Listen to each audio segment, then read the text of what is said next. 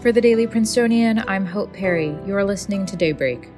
Today, we're covering an announcement about the future of the Wu Wilcox Dining Hall amidst continuing campus construction. It's Tuesday, February 1st. Yesterday, Professor Elizabeth Armstrong, head of Butler College, announced that the Wu Wilcox Dining Hall, known as WuCox, will close in spring 2023. In the summer, the university will begin constructing a new dining facility that will be located on Butler Green along Elm Drive. During construction, WuCox will remain open in fall 2022, but will close when the new temporary dining hall opens in spring 2023. While Wu Hall will not be demolished, the university anticipates that it will not be used very often between fall of 2022 and spring 2026. After Princeton's eighth residential college, Hobson College, opens in fall 2026, Wu Hall and a shared dining facility will return. Dining halls have reopened for in person dining as of yesterday. An email from an Office for the Dean of Undergraduate Students representative confirmed that the 20 person limit on gatherings without food has been lifted. Food still may not be consumed outside of dining halls, quote, in gatherings.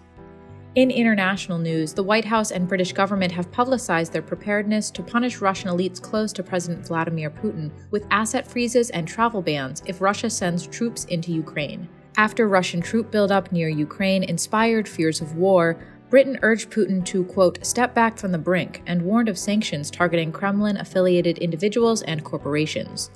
In Britain, Prime Minister Boris Johnson faces the loss of public support amid accusations of having repeatedly violated COVID 19 protocols. Yesterday, senior civil servant Sue Gray detailed no fewer than 16 parties that took place in and around the Prime Minister's residence during the year of 2020. 12 of these gatherings are now being investigated by police for possible breach of COVID 19 protocols.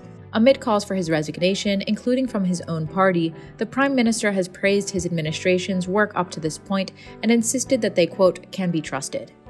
In Beijing, officials remain highly vigilant with the Winter Olympics set to begin on Friday.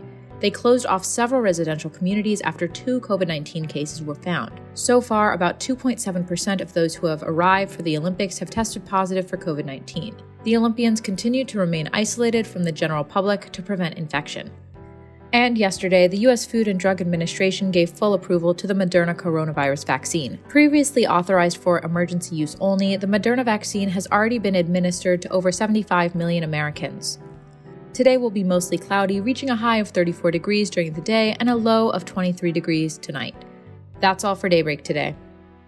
Today's episode was written by Senna Al Daubash, Isabel Jacobson, Carrie Liang, Sydney Singer, Jonathan Tenenbaum, and Theo Wells Spackman, sound engineered by Eden Tashoma, and produced under the 146 Managing Board of The Prince. Our theme was composed by Ed Horan, class of 2022. For the Daily Princetonian, I'm Hope Perry. Have a cheerful day.